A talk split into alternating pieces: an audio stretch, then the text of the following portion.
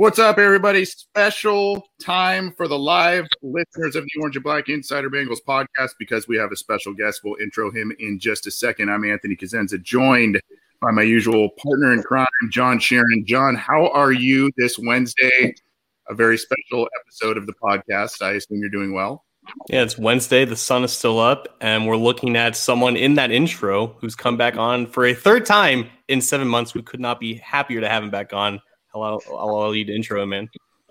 Mike Daniels, fresh off a new contract with the Cincinnati Bengals, rejoins us on the program. A busy guy. We thank him for the time. Mike, how are you? Good to have you back. Yo, I'm I'm feeling really great, man. Thank you guys having me back clearly I like you guys, right? I, I keep coming back. So yeah, you guys are a big part of my motivation on signing back. You know, I get to talk to good people. I, I love it. I love it. And, and, we love you back too, is because we put you on the intro. I mean, that's that's a short list there. So uh, you know, you made it on our intro. And I gotta tell you, Mike, I just personally speaking, I was very excited that you re-signed with the Cincinnati Bengals, not only from an on-field production standpoint, a leadership standpoint, but obviously just how kind you've been to us on this program. I, I, guess just let's just start there. You're you're fresh off a new contract. You re-signed with with the Bengals. What was it? I mean, I know it wasn't a year that everybody expected for the team. Uh, you know, sometimes when a team doesn't have a great year, it may be hard to entice a, a good player to come back. But what is being built there, and what what's kind of the message there that was sent to you that made you say, "Hey, you know what? I want to be here for what's coming in 21." Uh, definitely three things the coaches, and Zac Taylor, is my guy, the quarterback, and the locker room. I, I can't say enough good things about those three aspects, right? Zac Taylor, I, I've probably said every synonym for the word good, awesome, or cool in in the thesaurus for this guy, right? Uh, then then you have Joey B, who he's young greatness, man. I'm saying it. I know it. I see it. He's young greatness, and I'm glad to be part of that.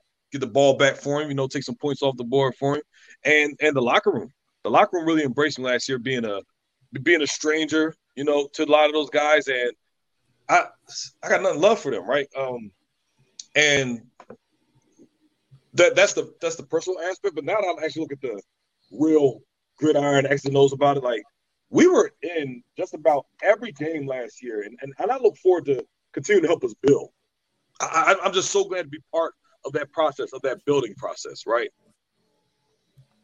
I mean, you you mentioned like the coaching staff as being a reason why you came back. The Bengals actually got a new defensive line coach. What what did you know about uh, Coach Hobby before he was hired, and have you gotten a chance to talk to him and to just just just to discuss the different roles he might have for you guys, or like what are your first impressions of Coach Hobby? Uh, I, I, didn't know much about him. You know, uh, my first time hearing about him was when he gave me a call when he accepted when he took the job, and we we've been in contact. You know, I'm excited to get to working with him.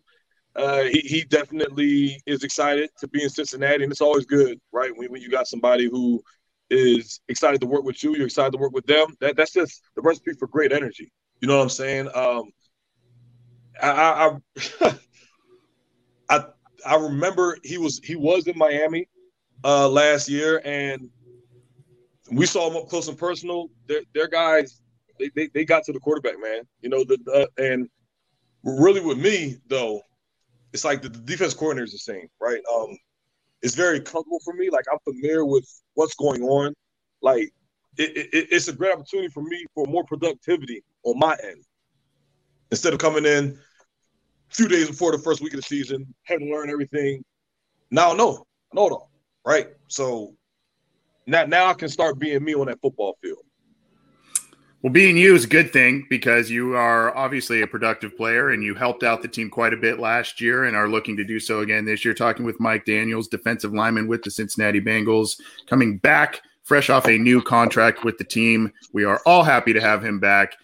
You know, Mike, aside from just endearing yourself to the fan base because you're you're a really awesome guy, a really fun fun guy, and you're a good player. Uh, ah, one of the one of the one of the things that I think also endeared you to the fan base and maybe to to a lot of your teammates is embracing a leadership role really in in a short period of time with this team. You know, you're a Pro Bowl player. You've got a, a great resume, and you came in. It's kind of a young team, maybe a little bit in transition last year and you seem to assume a leadership role. Now you've got some more guys exiting this year who have who were looked at as locker room leaders: Geno Atkins, G, uh, Gio Bernard. Is that now just kind of your your place? It's your second year with the team now.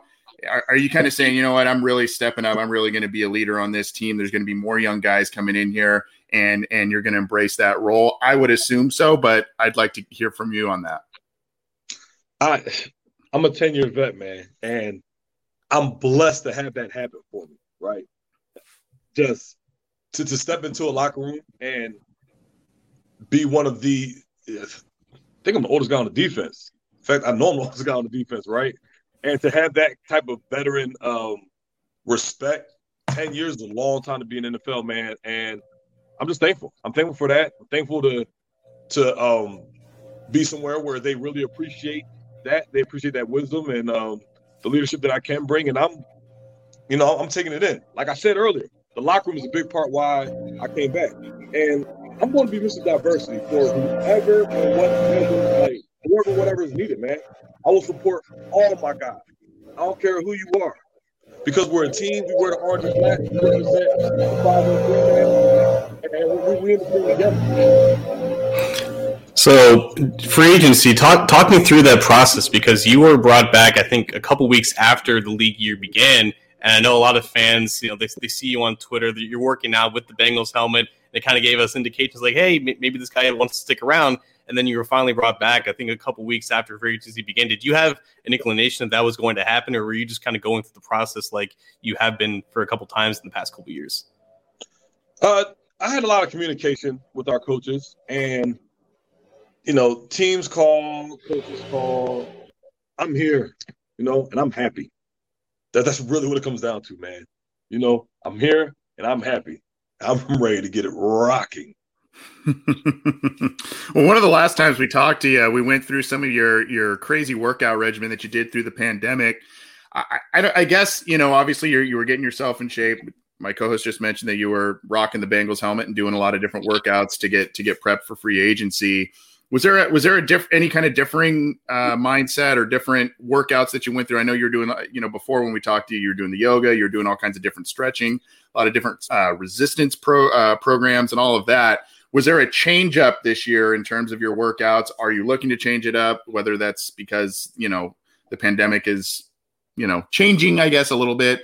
What are you doing with your workouts these days? I know that's a big part of you in in this point in your career.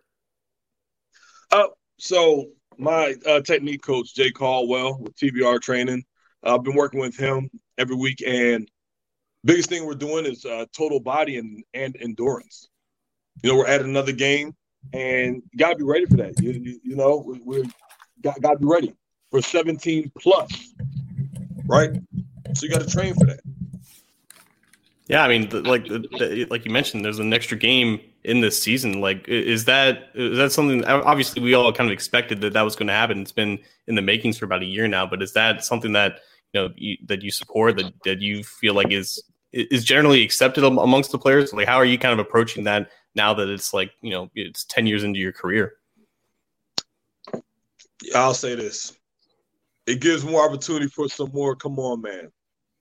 You know like i'm i'm I, am ecstatic. I, I think you guys did that right? Uh a couple of extra games. Come on guys. Come on guys. You know what i'm talking about. You know what i'm talking about right and we got the right quarterback and the right coach for it. We get.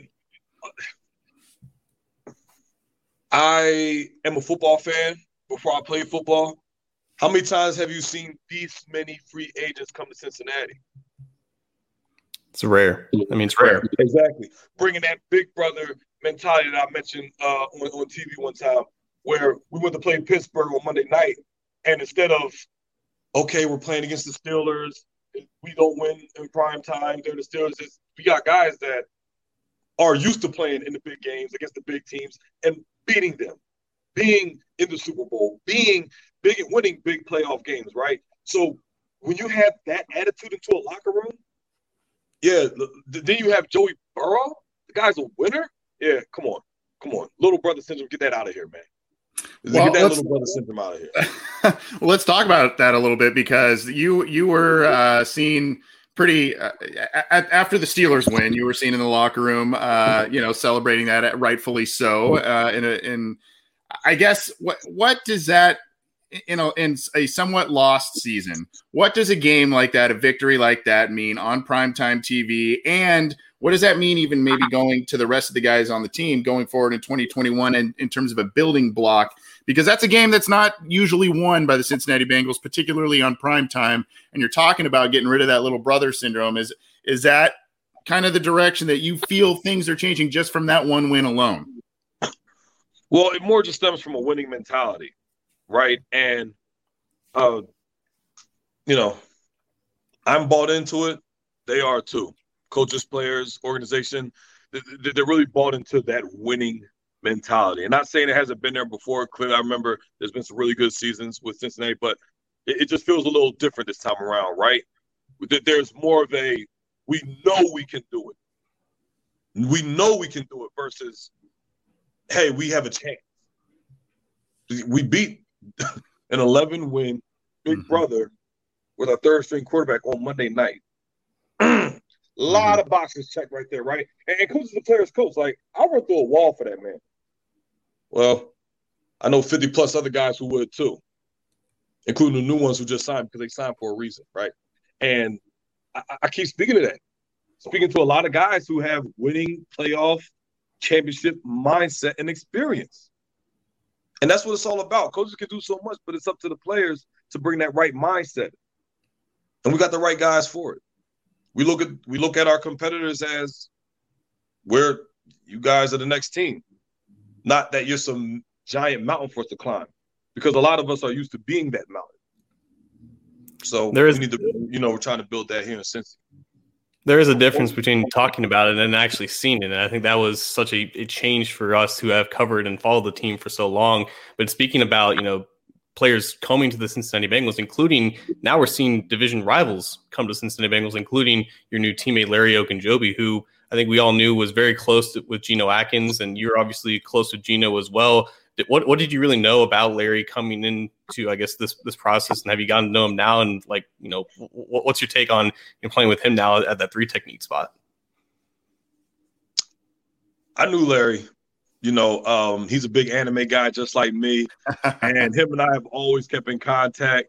Uh, we, we never had a chance to really meet outside of you know post game speaking to each other. So for him and I to be in the same locker room, in the same meeting room, lined up next to each other, that's going to be really really cool right there. So uh, I know a lot more about Larry um, than it seems, and uh, I, I love the rotation of the team.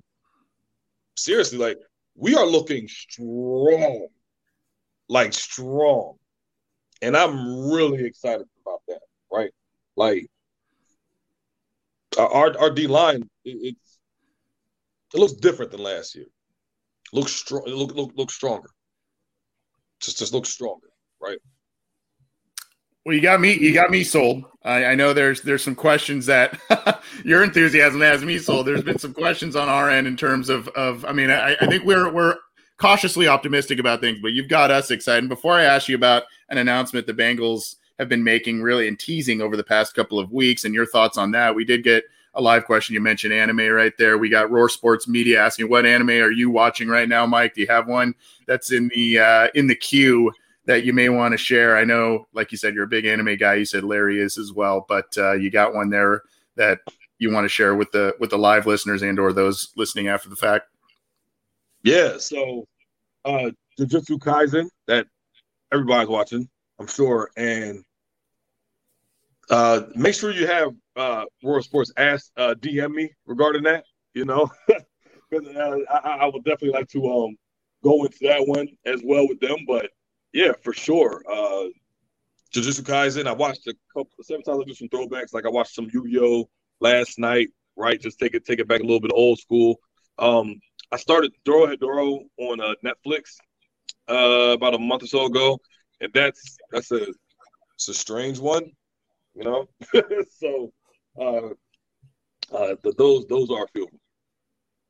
I, I, wasn't planning to ask this question. I'm sorry, Anthony, if I cut you off, but I feel like I just ha- I just feel like I have to because it kind of comes up every time that we talk, Mike. Like you have this incredible enthusiasm and passion for Zac Taylor. You've only played under him for like 10 games. You've only been here for about a year now. Like, like where, like, could, could you best like explain that to just because uh, I mean there are, there are a lot of still critics and you know skeptics about Taylor as a coach and we don't really know a lot about him as a person so like what what gives you that enthusiasm for a coach that only has six wins in two years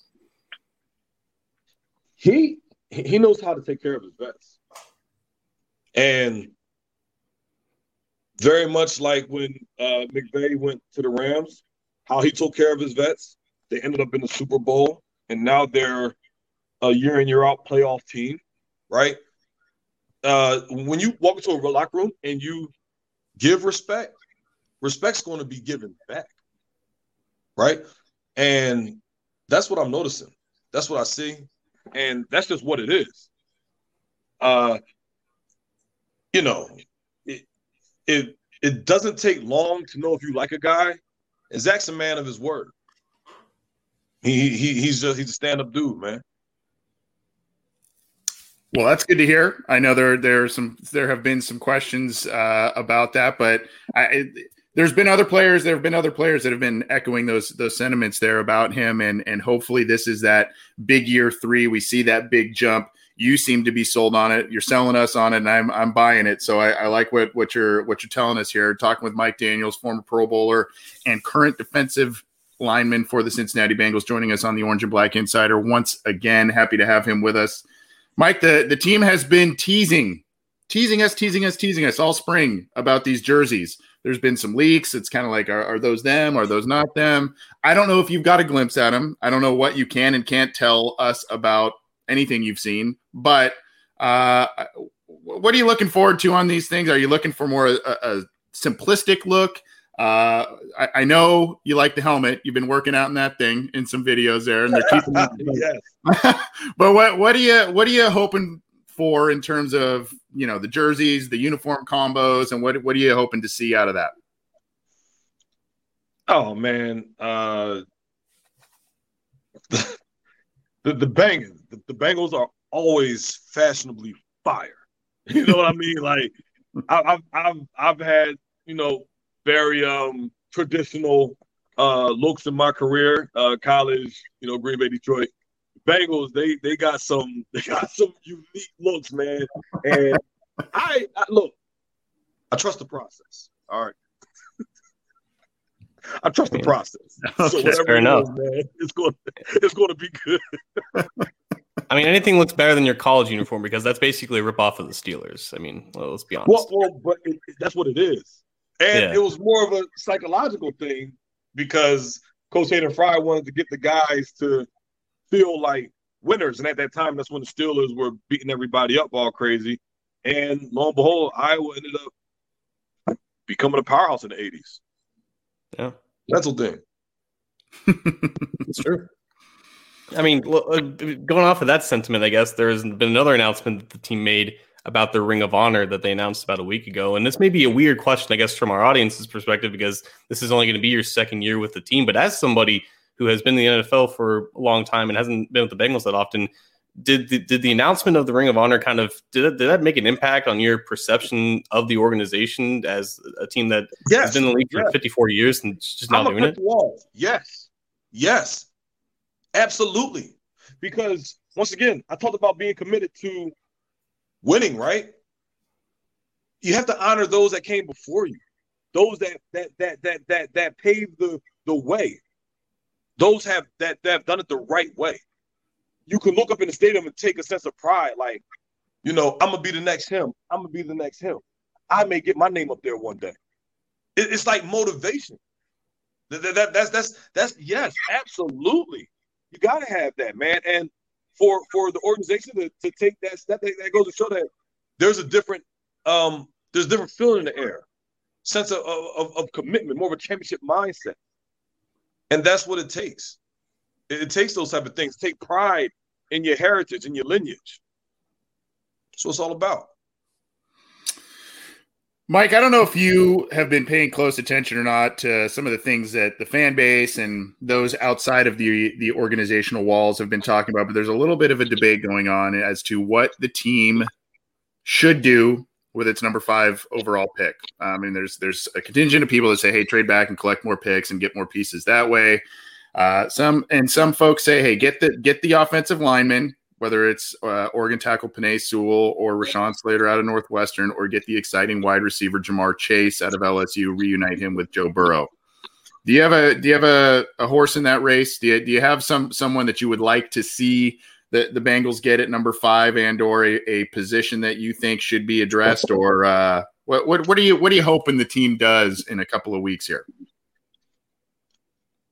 What I hope is I want a tough guy whether it's the O lineman, another D lineman, you know what I'm saying? Like, uh, uh, I, I don't, I want a tough guy, a tough minded, champion minded guy, a winner.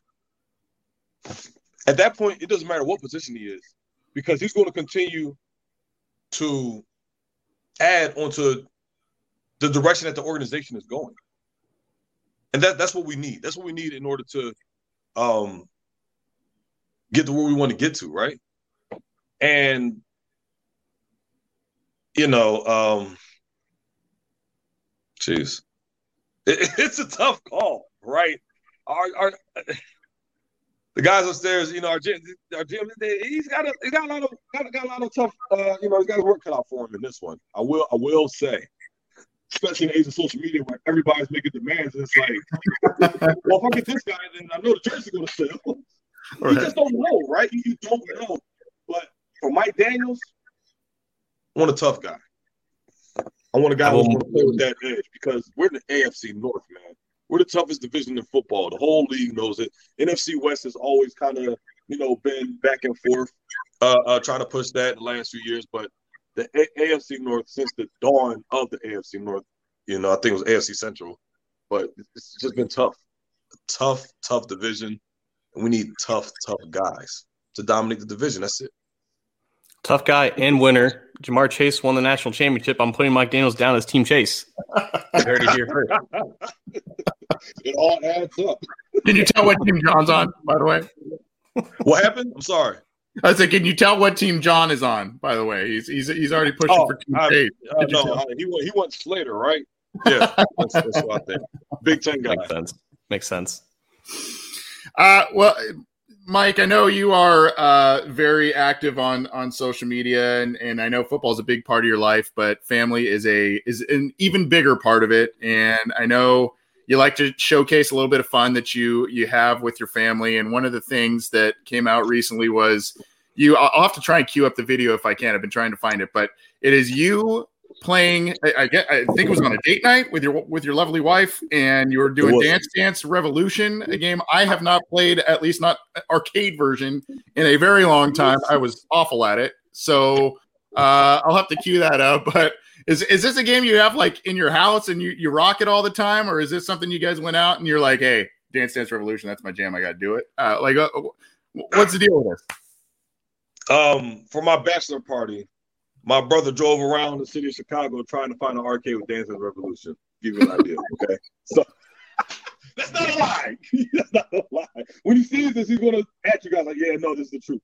Um, yeah, so I had it, you know, back when it was hot uh, in the early 2000s. I want to say specifically 2003 and four. I used to play a lot back then, and um, you know, I saw it in the arcade. I played maybe once in LA, right? And I and that was two years ago. So since high school, I haven't I played it twice. Once in LA two years ago, and then a couple Fridays ago. So I I actually shocked myself that my feet and hips were just as good at go about to be at uh, about to be 32 years old and 310 pounds versus 14 years old and 150 pounds. So I'm like, oh yeah, there we go. yeah, here you go, right here, man. Here you go, right here. Arrows. I'm Look hitting, at that. I'm hitting the arrows. Did you get a high score? Right. Yeah. Well, so well for that one, so it's two songs. One of them I did get the high score. The other one, I think I came just short of it, but I'll make sure I get back so I can get the high score. I'm competitive, man. Come on.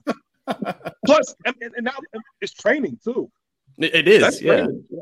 That's I mean, training uh, right there. It, it, makes sense, man. There you go, man. So, you know, slow feet don't eat, baby. Big man got to move. Big man got to be able to move. Well, I, guess I guess we'll we'll leave you with this. We, we've taken up a, a bunch of your time, and we appreciate it. What what do you have a prediction? I mean, I know it's hard to say at this point in time, but uh, where where do you think the team at this point is is headed in terms of you know you had three teams in this division that made the playoffs last year. You right, right. you know you you guys were, were were scrappy at the end there, and I know there was a lot of injuries, but uh, you know Joe Burrow coming back, you seem to be pretty excited. I mean, do you feel that truly the sky is the limit for this team in 21 going into this year, or you know, I, I, guess give us give us your read on things. I know you're excited, but give us your read on things in terms of direction of the team in 21. We're going to compete. Bottom line. Mic drop. Want to compete.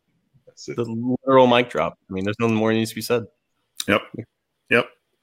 Well, Mike, we we greatly appreciate the time, and we always love having you on. I, I, hope we can have you on again soon. We, you know, again, we were hoping for like ten or fifteen minutes, and you gave us close to thirty. It's unbelievable. We we appreciate your generosity. This program, seriously, it's always awesome talking with you. A lot of laughs, a lot of great insight, and to be quite honest with you, it was, it was, pretty refreshing hearing your enthusiasm uh, about the team and, and, the direction that things are heading this year. Uh, we're we're very excited to have you back as a Cincinnati Bengal, both from our show standpoint, a fan standpoint, and, and I know the team's excited to have you back. So thank you so much for all of your time. Get some more Dance Dance Revolution in, man. When I see you, I'm, I'm gonna I'm gonna go go head to head with you. You'll probably beat my butt, but uh, you know, get some get some if, other work in there. Cincinnati, I'll take the whole team and we can get it in. That'll, I, you know, if, if we're not going to be able to report, right, then I'm gonna make sure I get the guys together. We find the art. What I don't know the layout of Cincinnati just quite yet. We're going to find the arcade. I'm sure there's DDR somewhere, and we're going to compete. And my oh, the Bengals. No, no, no. We're training. Get away. We're training. Getting foot speed, hand-eye coordination. We're you know we're getting it all together, man. That's that's what we're doing. So, guys, thanks for having me. Who Dey Nation, love you guys. Thanks for embracing me. You know, just the way the Bengals uh, nation has embraced me. I'm I'm super I had to come back. Had to, man. I'm just so thankful to be able to be part of Who Dey Nation again. Got to seize the day, man. Get after it, and I'm looking forward to talking to you guys again. Yeah, well, we'd love to have you back on, man. I'm, I seriously, you're you're like our favorite guy that we've we have on this program, and uh, we can't thank you enough for coming on again. And welcome back to Cincy. We're we're, we're looking forward to some good things uh, this year, man. You got it. Make sure right. I'll make sure. All right, Thanks, take it easy, Mike. Stay stay healthy, man. Thanks, guys. Later. Mike Daniels, uh, courtesy of EAG Sports, joining us. Uh, wow, just I, I, I, I am a, little bit pleasantly surprised as to some of the things he said about the coaching staff and his, um, I don't know, I guess his fervor for them, his his rallying behind them. I, I mean, I, I, know he that's kind of what players do, John, but uh, you know, he seems to be all in on the Zac Taylor train here, and that's uh, that's refreshing from a guy who's played a long time in the league and seen a lot of different locker rooms, a lot of different coaching staffs. All in seems to be the understatement of the century. Like, I mean, you, you can there there is a palpable morale boost he gives. It's insane. Like like the comment section's popping off, rightfully so, but he just he knows how to inspire. And I think that's it's it's a component of leadership. It's not the only thing that makes leadership, but it is a very integral part. And I didn't even realize it until he said it. He is the oldest player on that defense now, and it made it so much sense why they brought him back for obvious reasons. But I mean, he can just light up the room, and that's exactly what he does on here every single time. Yep. Uh, one of our seriously one of our favorite guys, and we, we can't thank his representation enough for allowing us the opportunity to talk to him again. It was it was really funny, you know. Right, I think the day after he signed, we we reached out to them and just kind of said, "Hey, does does Mike want to come back on?" And once that email was sent, there was already one before it was even received coming our way saying, "Hey, you know, he wants to come on the program again," and that. Uh, it's just awesome. It's just awesome. And uh, part of uh, our continuing draft coverage, you know, we had Richmond Webb last week. We got Mike Daniels this week. We're hoping to have some more guests coming up here as the draft rolls on here in the next couple of weeks. But uh, good stuff, John. Good stuff. I mean, DDR is the new OTAs, I guess. That's what it is. did, did you ever play that game? Did you play? Oh yeah. yeah. Oh yeah. I was pretty good at it. Not not as good as Mike. I mean, like I mean, honestly, like that, that's people don't understand how athletic big guys are, and he can move his feet tremendously quick. I was just like eight when I played it, but he would beat my ass probably. that was pretty impressive. I think he, he looked like yeah. he, he, you know, it's funny. He said on his bachelor party, he, they were searching for that thing. Oh my gosh, that's that's hysterical. Uh, well, look, our thanks again to Mike Daniels. And if you haven't had a chance yet, go check out the interview with Richmond Webb. He spent about 30 or 40 minutes with us last week. We got another 30 minutes with Mike Daniels here talking all things Bengals, a little Dance Dance Revolution, a little anime as well. Getting to know the, the big man who is returning to Cincinnati. We're all excited about that. This is the Orange and Black Insider Bengals podcast. I'm Anthony Cosenza. He's John Sheeran. You can get this program on your favorite audio streaming platform, whether it's iTunes, Stitcher, Spotify, Google Podcasts, iHeartRadio, any of those. Subscribe to our YouTube channel, get all of our videos, not only of our live stream shows that we do, our Monday, uh, you know, news uh, news headline comb over that we do, and all kinds of different stuff, but we also do prospect previews. Matt Minich's Chalk Talk is on our YouTube channel as well. So check out all that stuff. Subscribe, leave us a review, and we appreciate the support. John, we talked about a little bit with Mike. I know you've got to state your case coming up here. We also have a prospect preview we want to get to, but let's just talk a tiny bit more about these jerseys, man. Uh, the, the Bengals on Wednesday drop some more knowledge or I guess, lack of knowledge in terms of what these things are looking like, but they keep teasing us and they keep putting out cool videos and a lot of cool promos on this. So kudos to them. But uh, how, how, are you feeling about, I guess, it sounds like the ones that were leaked, what were they, the eBay ones or whatever a few weeks ago? It sounds like those are the ones that will be kind of the jerseys. Uh, to my, am I wrong in that? I, that's kind of what I've been hearing about, about what these jerseys will be looking like.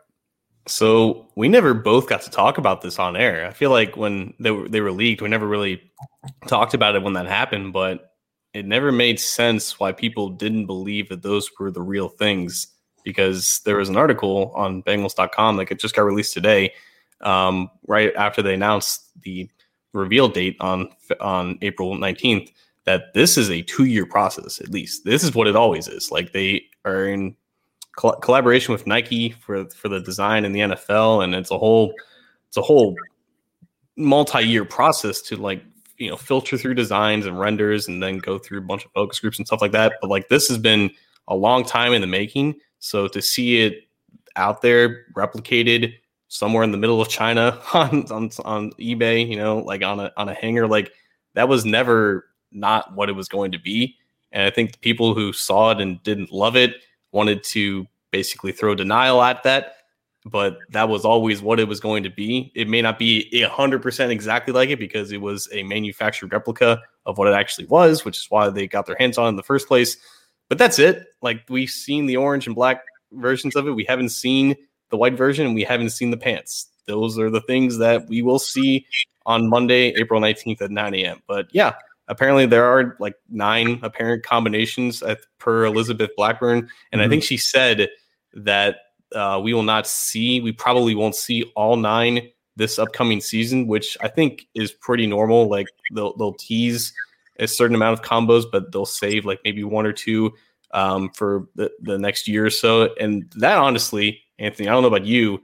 To me, that signaled a potential retro um, uh, type of edition because I don't know if if they're waiting on uh, specific rules with the helmets for them able to use multiple helmets. Maybe that is what that indicates. If not, I'm assuming that maybe they just want to get a certain number of combinations through this season. Because remember, they only had like six, I think, in previous seasons, including the Color Rush yeah. uh, version. So now this is upping up to nine, and they only had like 17 games. So they, I'm assuming they're not going to go through all nine this year. But really, the only thing we haven't seen with our own eyeballs is the white jersey and the actual pants. How are the pants different than what they were in the last 16 years? Fantastic point about the throwback. uh, you know, if you remember when when Ken Anderson was on the program, he said he would really when we were talking uniforms with him, he really wanted to see the throwback with the with the old pumpkin head, uh, you know, with the Bengals on the side there. He talked about that. Yeah, I mean, I, I hope they do that, and it would be right really in the wheelhouse of what they've been strategically doing this offseason, last offseason with the Ring of Honor, you know, bringing guys back to talk about the new uniform. I mean, you saw in this video today, Chad Johnson was in the video, and and you know they they talked to Anthony Munoz about the Ring of Honor and all these all this kind of like harkening back to their great history and their great historical players, it would be to come out with a throwback type of uniform would be just right up that that alley that they've strategically been been paving really over the last year or so.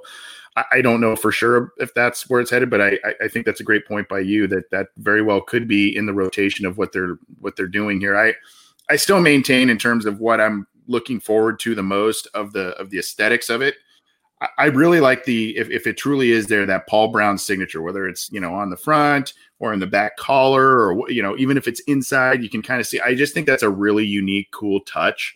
Uh, and again, go, calling back to the history of the team, that you know I, I don't know how that's going to be displayed necessarily. It looked like if those eBay jerseys are the ones that they'll be rolling with there, um, that it looked like it was on the inside of the jersey or inside of the collar. But that was something I just it's a it's a small thing I know, but you know the stripes can look cool. The sol- the more solid color of the jerseys could look pretty cool, but I like that touch of the the signature personally. I think that's a really unique thing.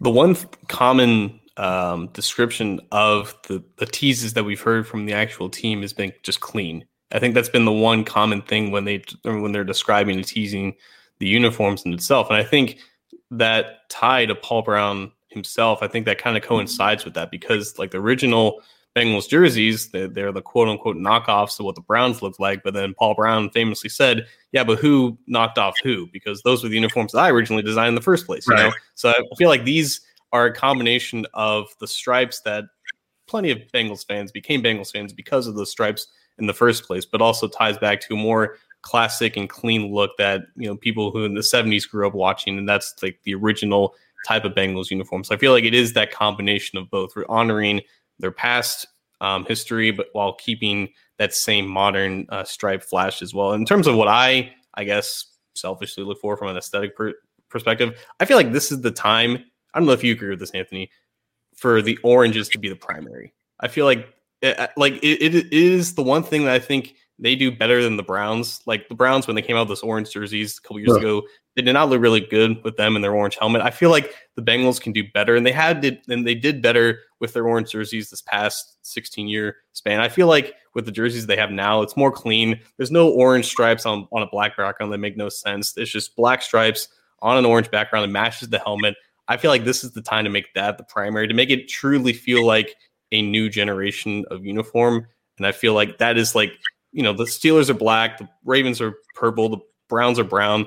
Bengals, oranges, Bengals, Tigers, they're orange. I feel like that is what can separate them. And obviously have the white tiger type of white jersey as like the main all main away, which is what I think we all expect. Like the the white jersey is going to very much reminisce what the color rush from the past couple years look like.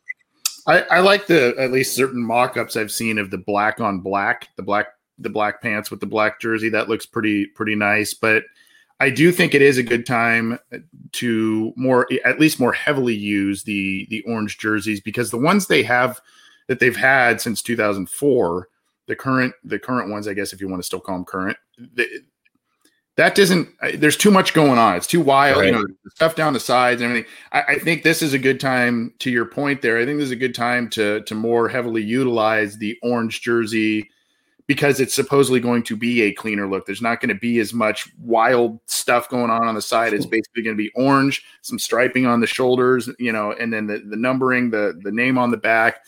And that could look pretty clean with that with that orange helmet. Now, I you know I don't know if they would go orange pants with that, white pants, whatever, but I, I do I do like that idea because I currently the orange jersey, the all orange jersey, isn't my favorite. The one from from the started in 2004 just because it just kind of seems a little disjointed there's just a lot like i said there's just a lot of different it's a great word for it yeah yeah it's just it's i don't know um but i think i think this is a, this would be a good time to more heavily utilize the uh the, the orange jersey and and do something with that. Uh, I don't know if it'll be the.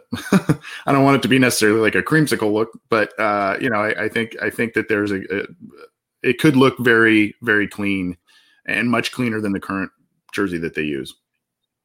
I don't know. Like the most annoying topic about this whole thing when they first leaked was the whole number thing. I personally don't have an issue with the number font. I don't know why people got so up in arms with that, but apparently because it's not the traditional like block look block. that that was from the like the late '90s uniforms or whatever. It got people on their on on everything. I I, I personally don't have an issue with the new font. I feel like there's only like a certain there's only a few number of fonts that you can actually have. I feel like they're not all that much different than what they are, and this one at least has some type of unique type of sharp edge towards the end where they're not all just like completely round. Like like I don't know, man. I, I, I just I never really got that whole angle of it.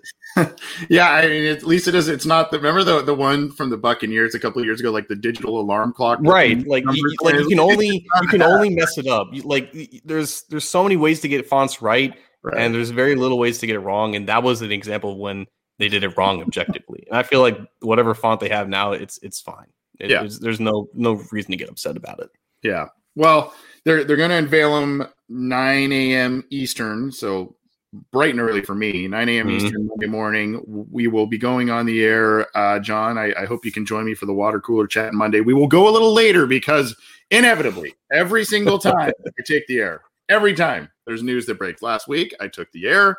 And lo and behold, you know, there was what, what Geno News and Jersey News. I don't know. There was just all kinds of stuff. I'm like, oh my gosh. So we will go on the air after the Jersey announcement. We'll be talking a lot about that, obviously, and we'll be talking more about that on Wednesday. But um, it sounds like John, you are in the most favor of you know seeing, or you are the most excited about seeing the orange jersey. I like that idea. I, I like the the all black jersey as well. The black on black. I think that would look pretty neat, pretty clean based on uh, some mock-ups that I've seen. But exciting. I mean, it's it's an exciting offseason for the Bengals. They've announced a Ring of Honor. They've got some new jerseys coming up. They've got the number five overall pick. So there's a lot of excitement. And we've been pretty excited over the last couple weeks on this show because we've had Richmond Webb on the program. We've had Mike Daniels on the program we've been pretty psyched and pretty blessed to have those guys on our show. Before we get to state your case, John, I know that you want to, I'm going to put you on the spot. Do you want to tell us about SimBull our most recent partnership that we have developed on the program? You have read my mind, Anthony. Yes, that's right. SimBull our sponsor, is the stock market for sports that allows you to trade sports teams just like stocks. And if it sounds that easy, it is that easy. Everyone, you know, you know what teams are good and what teams are bad. Everyone has so much information about what what's going on in the sports world. What better way to utilize that knowledge than to invest in a stock market that allows you to profit off of team success and their failures? SimBull gives you a way to earn money off of that knowledge without the high fees and the high losses of gambling. It's not gambling, it's investing. And that's a very important des- description to make. You can use your sports knowledge to buy low, sell high, and earn cash payouts when your teams win. It's really that se- it's really that simple. And all you have to do is visit www.simbull.app. That's www.simbull.app, or you can visit the link in our description, simbull.app backslash OBI. And that description is very important because when you click on that link, you can create a free account and use the promo code OBI for a $10 deposit bonus. Again, the draft is coming up in two weeks. Bengals are going to take player X, make that team better, increase the stock price for the Sim Bengals. So you better invest before that happens. Again, that's www.simbull.app, www.simbull.app backslash OBI. Use the promo code OBI for a $10 deposit bonus when you sign up. SimBull, great stuff. We had Kenneth Giles, their CEO, on our program a couple weeks ago. Great guy, Green Bay Packer fan. He would have liked our interview that we had with Mike Daniels today. Then, mm-hmm. um, but great guy, great company. Please go check them out. It's a lot of fun and a, a, a cool thing to add to your uh, fantasy sports type of repertoire. If you're doing fantasy football and whatnot, it's a cool thing to add into it. John, it's time for one of our favorite segments of the week. We've got a state your case, and you are up this week, sir. Let's get to it in just a sec.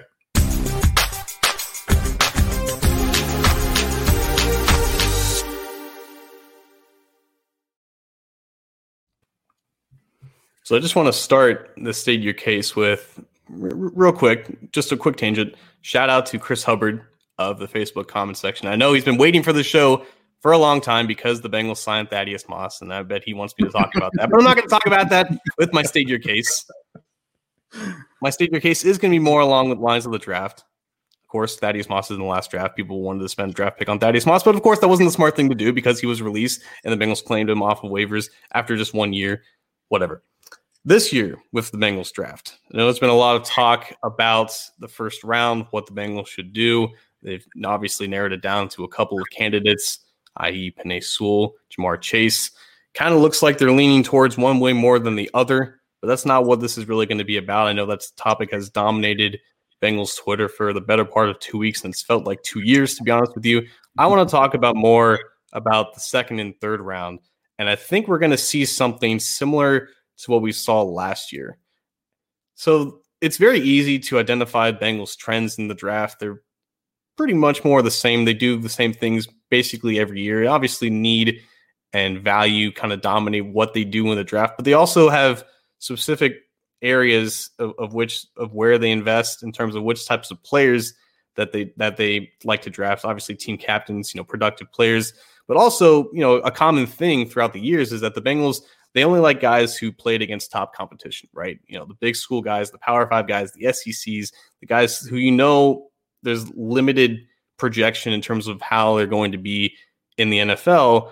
And I don't know if you want to call Wyoming a small school, but you know, when the Bengals drafted Logan Wilson at the top of the third round, it wasn't, I guess, a huge surprise, but it, more or less kind of bucked the trend from what we usually see from the Bengals. They don't, they typically like to stay with those Power Five schools, those players that you know we we know throughout the process. We know they played against top tier competition. So Logan Wilson was more or less kind of a, a change in that pace just because, you know, he was a really older prospect and he played well in the Senior Bowl. And, you know, it, it wasn't like them to draft a Mountain West guy that early in the draft. But I think we kind of see that again this year.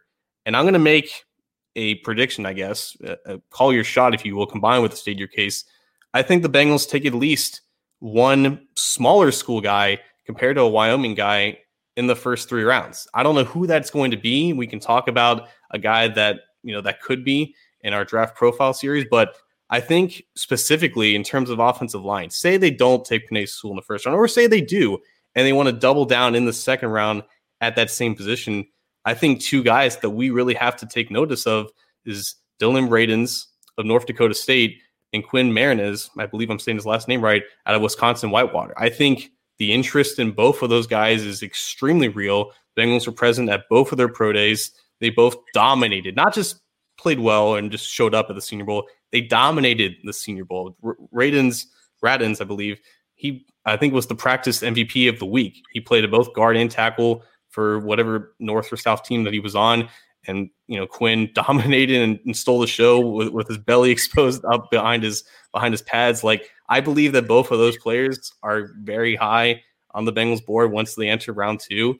And if they're still looking to add to the offensive line group, if, if they're adding for the first guy that they're drafting or just tacking on to Penei Sewell, I think both of those guys are going to be in serious competition, serious contention because we talk about, you know, this offensive line class is deep. Well, who makes up that deep offensive line class? You know, there's there's plenty of people out there that said, oh, well, the best guys, they're going to be off the board by the time the Bengals pick in the second round. Alex Leatherwood, Teven Jenkins, Samuel Cosmi, those guys are going to get picked off in the late first round or the early second round. So what if that what if that does happen? What if there isn't a true, you know, first round guy that makes it through to the second round? What do the Bengals do if they're still looking for offensive linemen?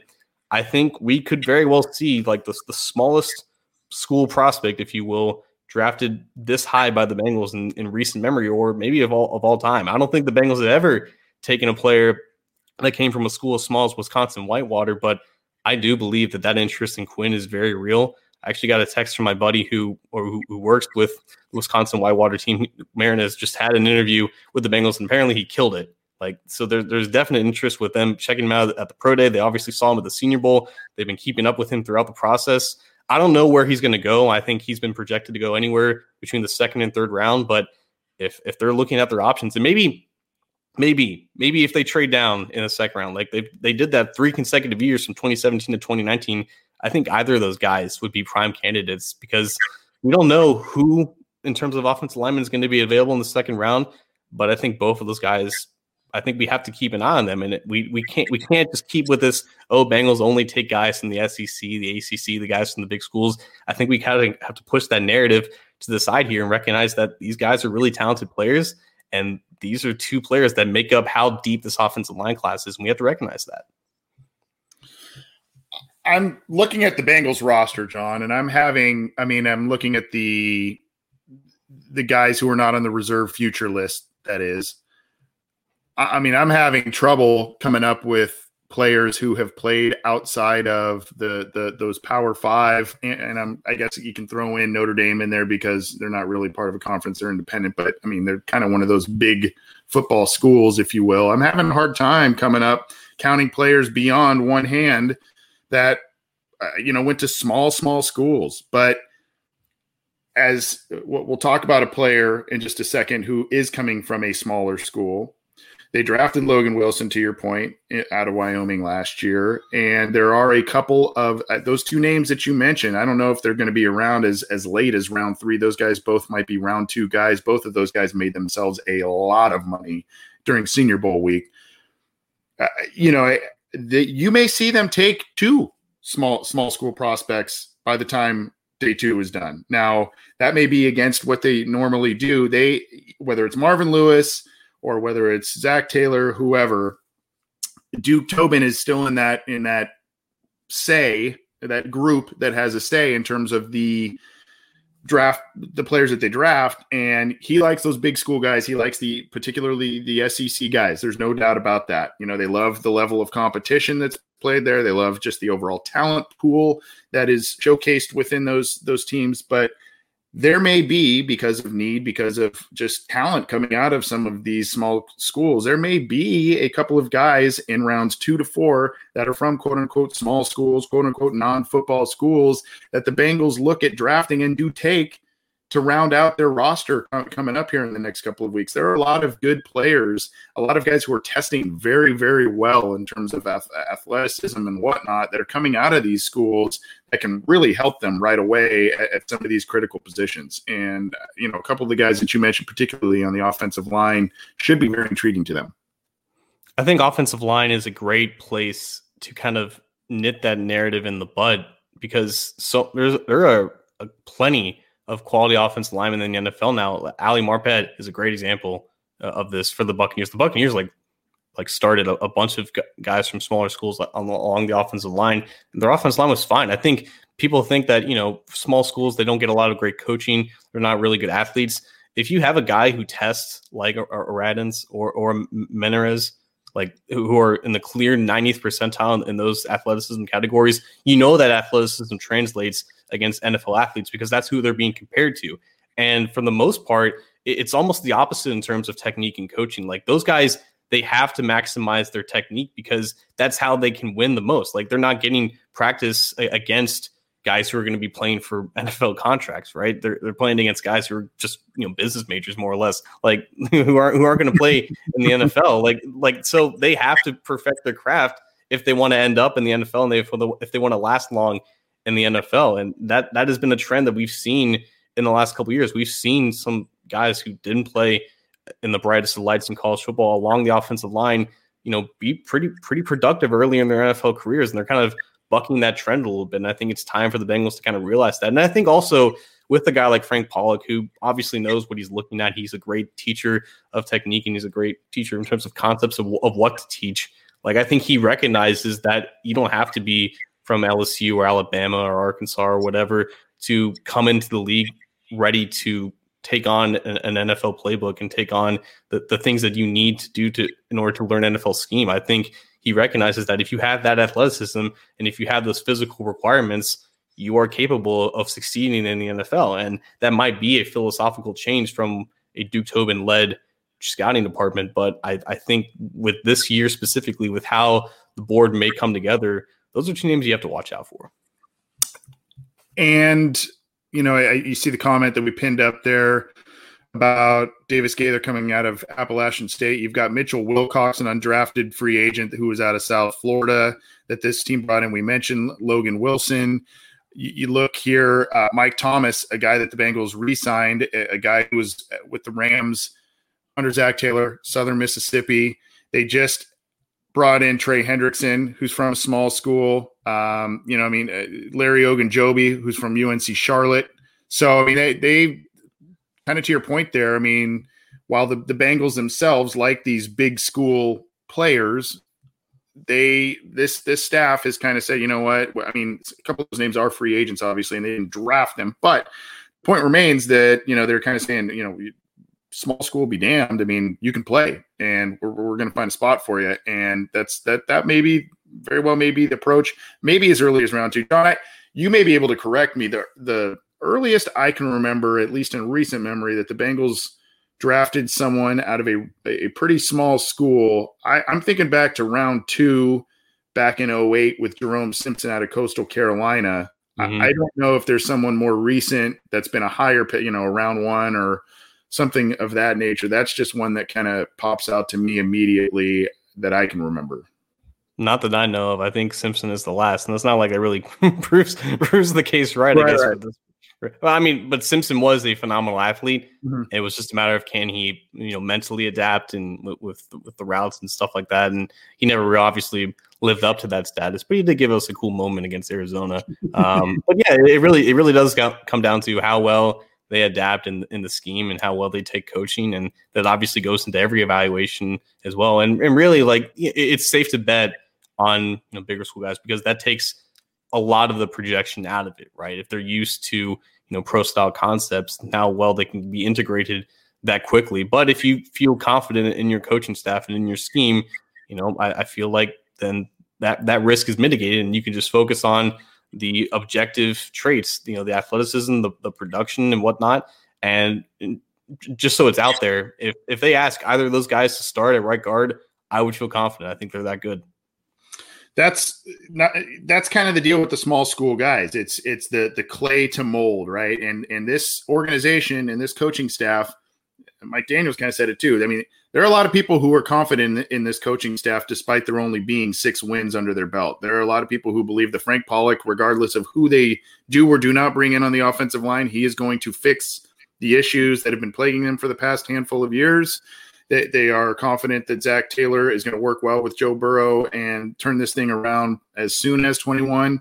I mean, so the point is that you're going to get these guys who have these high athletic profiles from small schools – and you bring them to a staff like this, and the hope is that they mold them into productive players using that athletic profile that they have as their background. And um, you know, I, I I would not be opposed to some, especially some of the names you mentioned on the offensive line on day two for sure. I mean, those guys look look the part.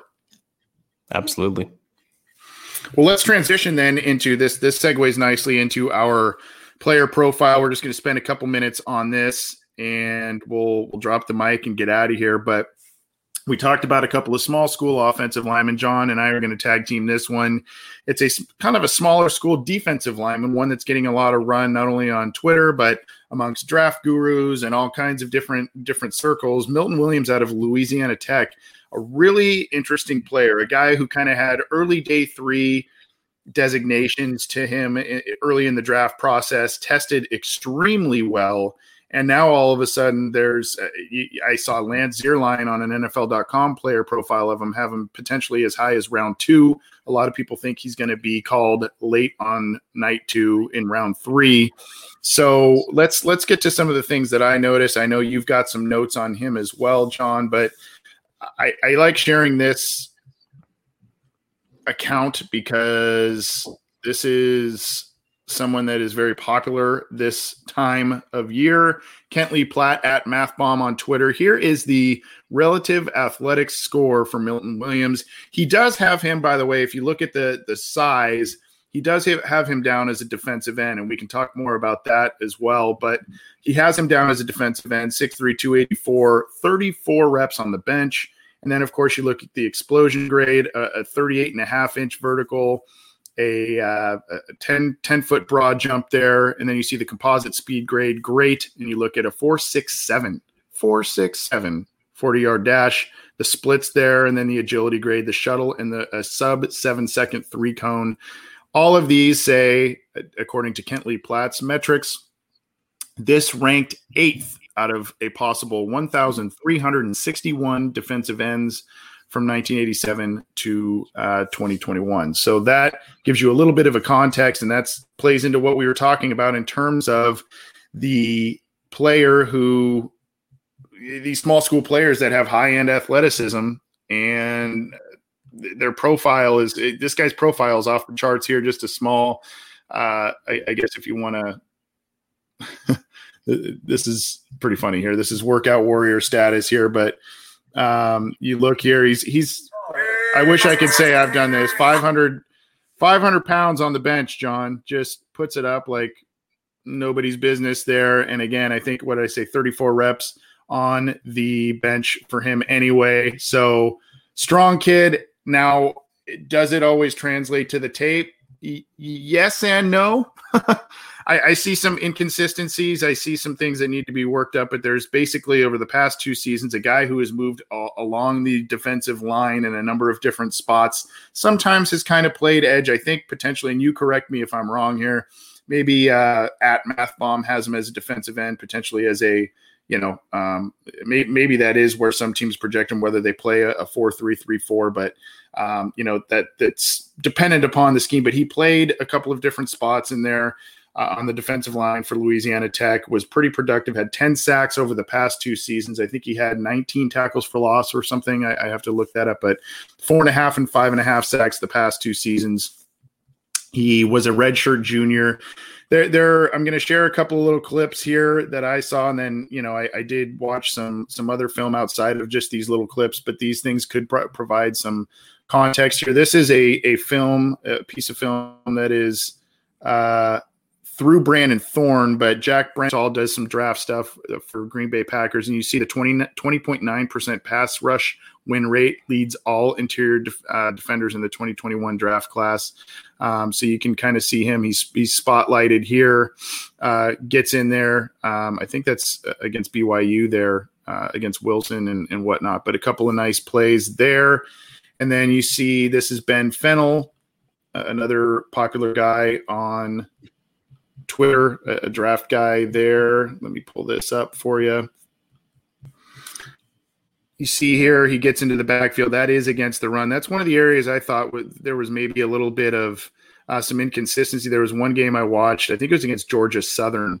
Um, we had a, a, couple of trouble, a couple plays where he was having some trouble uh, being in the right place. But uh, you know the the the plays that he does make they usually really really pop off you know in terms of a you know a tackle for loss a sack. I mean they really pop off the tape in terms of you know showing his athleticism and whatnot. And we we would be remiss if we did not show a clip provided by our good friend joe goodberry. Uh, we love this guy and he has been also a guy who has been all over the milton williams bandwagon you see here a little grainy footage here but he points him out you can see him he gets nice leverage off of the the guard there. And then there's another play. I think this is the following play here.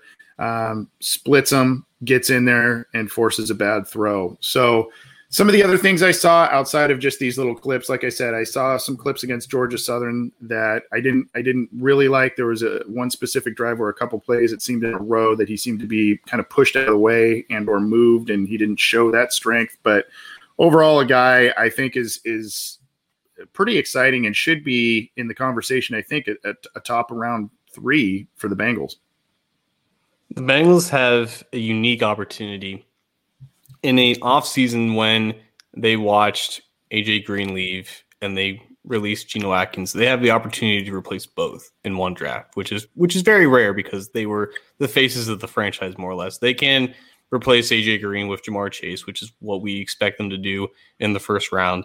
And it's been reported since like Milton's pro day back in March that if he's there with the 69th pick, that the Bengals would be very, very much interested in taking him at the top of the third round. I think Malik Malik Wright on the Locked On Bengals podcast the other day mentioned that that is a mm. player that they're expected to target at that pick. And it makes all the sense in the world because – for for years they've been interested in finding the next Geno Atkins, but no one really knows what the next Geno Atkins looks like. Uh, so we have to look at what actually matters. You know, coming out of college, the Geno Atkins out of Georgia was incredibly productive in, in that Georgia defense. Maybe not for the volume stats, but just within that Georgia defense, he was productive in all three areas of solo tackles, tackles for lost sacks. He was incredibly athletic for his size, and he was only 6'1, 290, which is ultimately why he fell down to the fourth round, but he was incredibly athletic, uh, as we all know. He ran like a 4.740 at that size, but teams were just worried he was like undersized. And he was one of the main proponents of why that narrative is BS and why you're seeing guys like Aaron Donald and others uh, and quote unquote undersized defensive tackles get drafted high. Milton Williams is exactly the type of player that you would that his his ceiling is Geno Atkins, right? And that that's not that's not saying it lightly. That's not saying that he is the next Geno Atkins. But if you're looking for the next Geno Atkins, he looks like this. He's extremely athletic, he's extremely productive, and he shows the flashes on tape. Defensive tackle is an incredibly hard position to evaluate because it's not always consistent, but you just want to see that explosion pop off. You want to see those flashes. It's not always going to be pretty. And I think that's why Williams isn't this bona fide, you know, first round lock or guy who's projected to go in the high second round. There are issues with, you know, he doesn't always play with great leverage and he doesn't always find the ball, and that that's understandable. That's fine. That's just that those are normal knocks. But the, the good things, the positives, that is what creates this Geno Atkins like ceiling. And it makes all the sense in the world. In the first season without Geno Atkins, they're actually going to find someone that can become that. And it's in the perfect situation too, because they have Ogunjobi, they have our good friend Mike Daniels to play in front of him to keep that rotation going. They can mentor him for a year, and then next year maybe they re-sign Ogunjobi to another short-term deal. They can implement Williams more in the rotation at that three technique spot. I know he's listed as a defensive end. That's mainly because of Louisiana Tech scheme that they ran. They did ran more, more of an odd front scheme, which is why he's listed as a defensive end. That's more of like a five tech, four eye type of position. So he wasn't always lining up in the B gap. But when he was lining up in the B gap, that is where you project him to be. That is where he played his best. And again, it wasn't always perfect, but the flashes are there. The production, the athleticism is there. If he's there at the top of the third round, I honestly do expect the Bengals to take him, which is why I made that prediction. Like, you know, the Bengals are going to dip into the small school pool again early in the draft, and it's because I'm I'm pretty confident that they're going to be really, really, really interested in him. Yeah, and I, I there could be I, I, kind of just hinted at it because I didn't want to give away that we were going to be talking about this player right away. But they could there's a distinct possibility that they go with one of those small school offensive linemen round two, and then they go right back to the small school well again in round three and go after Milton Williams. You know, I, I know a lot of the names I'm going to mention were under Marvin Lewis in, in his watch with the Bengals, but round three and round four are is kind of the bread and butter as to where this team likes to draft defensive tackles. You can go back to Andrew Billings. You can go back to Pat Sims. You can go back to Domata Peko. You can go back to Geno Atkins. These are round three, round four guys. And they, you know, Devin Still was round two. Brandon Thompson was round three. I mean, they they like those round three, round four defensive tackles. They like to try and get value and they like to try and get um, some some trying to mine that talent here. Here's another guy that they drafted. I think he was round four, if I remember correctly. This is one and uh, different, a little bit different player and build and whatnot. But this is this kind of speaks to the Bengals coveting, and this is again, this is on actual uh, Kent Platt's website, the relativeathleticscores.com, not necessarily his Twitter profile. But here is Renell Wren. Uh, and, and you see here the relative athletic score of 9.74, and you see the, the composite grades here of, of everything here. And you see obviously quite a bit bigger at 315 pounds, six foot four, what he measured in at. And he did have him down as a defensive tackle. But the profile and the coveting of athleticism and hoping to mold that clay out of an interior defensive lineman, I think kind of rings true here. And this is this is a guy that they probably will covet to do the same. And the Bengals are smart to be investing in athletes at that position because the majority of successful defensive tackles they are supreme athletes. If they're not like the elites of like the Renell Wrens of the world with the nine plus, 9.5 plus RAS scores, they're definitely above average. I think Ogunjobi fits along that that bill as well. DJ Reader tested pretty athletic for his size. Like it, it, it's smart to invest in athletes, and I think it's an interesting topic with Wren as well. Now that you bring him up, like if they add Williams to this defensive tackle rotation, that's Ogunjobi, Daniels, Williams, DJ Reader. Like you have to think like you know, no more than yeah, Tupou as well, who I think restructured his deal to make him a little bit more um, cheaper for this year. So it kind of think like you know Wren is almost like playing for his job if they had another defensive tackle, which we expect them to do. Yeah, and it also this is kind of something I I was potentially thinking about asking Mike Daniels about, but the approach by Lou Anarumo in terms of generating pressure this this year, you know, they they went after Carl Lawson. They also brought in Trey Hendrickson. I don't know that it was ever in their plans necessarily to get both of those guys in unless it really fit in financially, which probably didn't seem feasible given given what they've been doing. But uh, you know, it, it seems as if they're like, you know, hey, yeah, we'll add an edge guy, and we we lose an edge guy. We're not going to bring in a ton of edge players. It's more generating pressure, generating. Um, you know, getting guys that can move around a little bit on the interior of the defensive line and generating pressure that way. And so this would be kind of a creative way in looking at his Milton Williams' film. And you bring in a Larry Ogunjobi, you have a Mike Daniels. May, maybe it's just a, a different way of generating pressure than rather rather than just the traditional guys off the edge. I don't know. That was just something that kind of popped in my head when I was watching some stuff on this kid. Yeah. On on that note, even if they do add Williams, we can expect them to add, add an edge rusher too, right? In the draft class, yeah, yeah, yeah, as well. So, where where do you think where do you think they would do that? Do you think that would be maybe round two, or do you think that's day three? I don't know. Like, I feel like they're definitely going to be looking at it beyond round one. Like, if there's just mm-hmm. you know, I, I believe we mocked Jaelan Phillips to them back in like January, whatever. Mm-hmm. I feel like if he's there, he would be on the short list. Um, like the Pittsburgh guys, even though they didn't test well, I feel like they still would be interested in him. Tarron Jackson, if we're going to keep with this the small school stuff, he was heavily worked out um, by I believe I believe it was Al Golden. I don't know that for sure, but at Coastal Carolina's pro day, they had a Bengals personnel member run him through a workout, and I, I think there's definite interest there, maybe in like the round five range. So like it, as the, the longer the draft goes, and they hadn't had they ha- they don't draft an edge rusher, like that next pick, you can almost expect it to be. Like I feel like that that's going to be a, a, pretty high priority behind adding like the second offensive lineman or or a Milton Williams type of defensive tackle.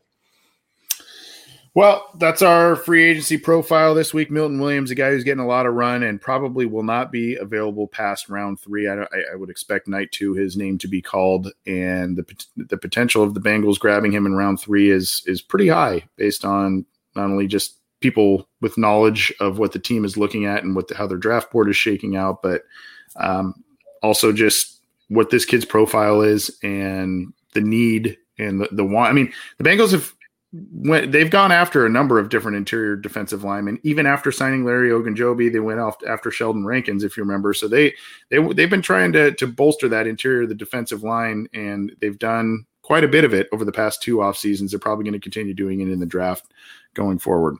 That's going to pretty much wrap things up for us. John, let's drop the mic and get out of here. What do you got for us on our way out? So my partner Anthony, he's usually the one that kind of teases some upcoming announcements and stuff. I'm, I'm going to take a crack at that myself. I actually didn't tell Anthony about this, but um, just real quick, I want to give a shout out to Emily Parker, who is the Bengals director of communications, a great friend and um, supporter of this show, really for what what she has done in terms of getting us uh, content interviews. But I've been going back and forth with her a couple times this offseason.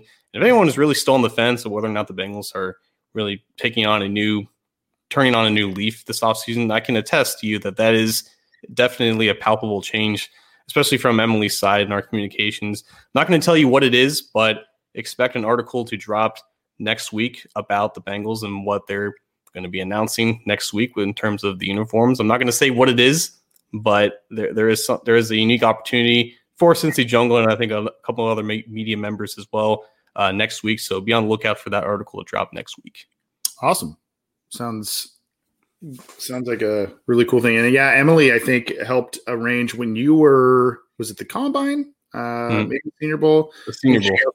Senior Bowl, yeah. Um, a sit down with Duke Tobin, and I know um, you guys had uh, talked to a couple of players. I think it was a training camp or something like that. A couple, you know, we had Andy Dalton and Billy Price, and a lot of different guys that you were able to to chat with. So, um, yeah, big thanks to her. She's been she's been great to this program, and big thanks to EAG Management, who represents Mike Daniels. They have been very supportive of of what we do here, and he was awesome as usual. Our thanks to him just brings the energy. I wish I had that kind of energy. I, I, I drink a ton of caffeine and I can't still can't get that that kind of energy. But our thanks to him. A lot of fun chatting with him. We went a little long today, but uh, we got to a lot.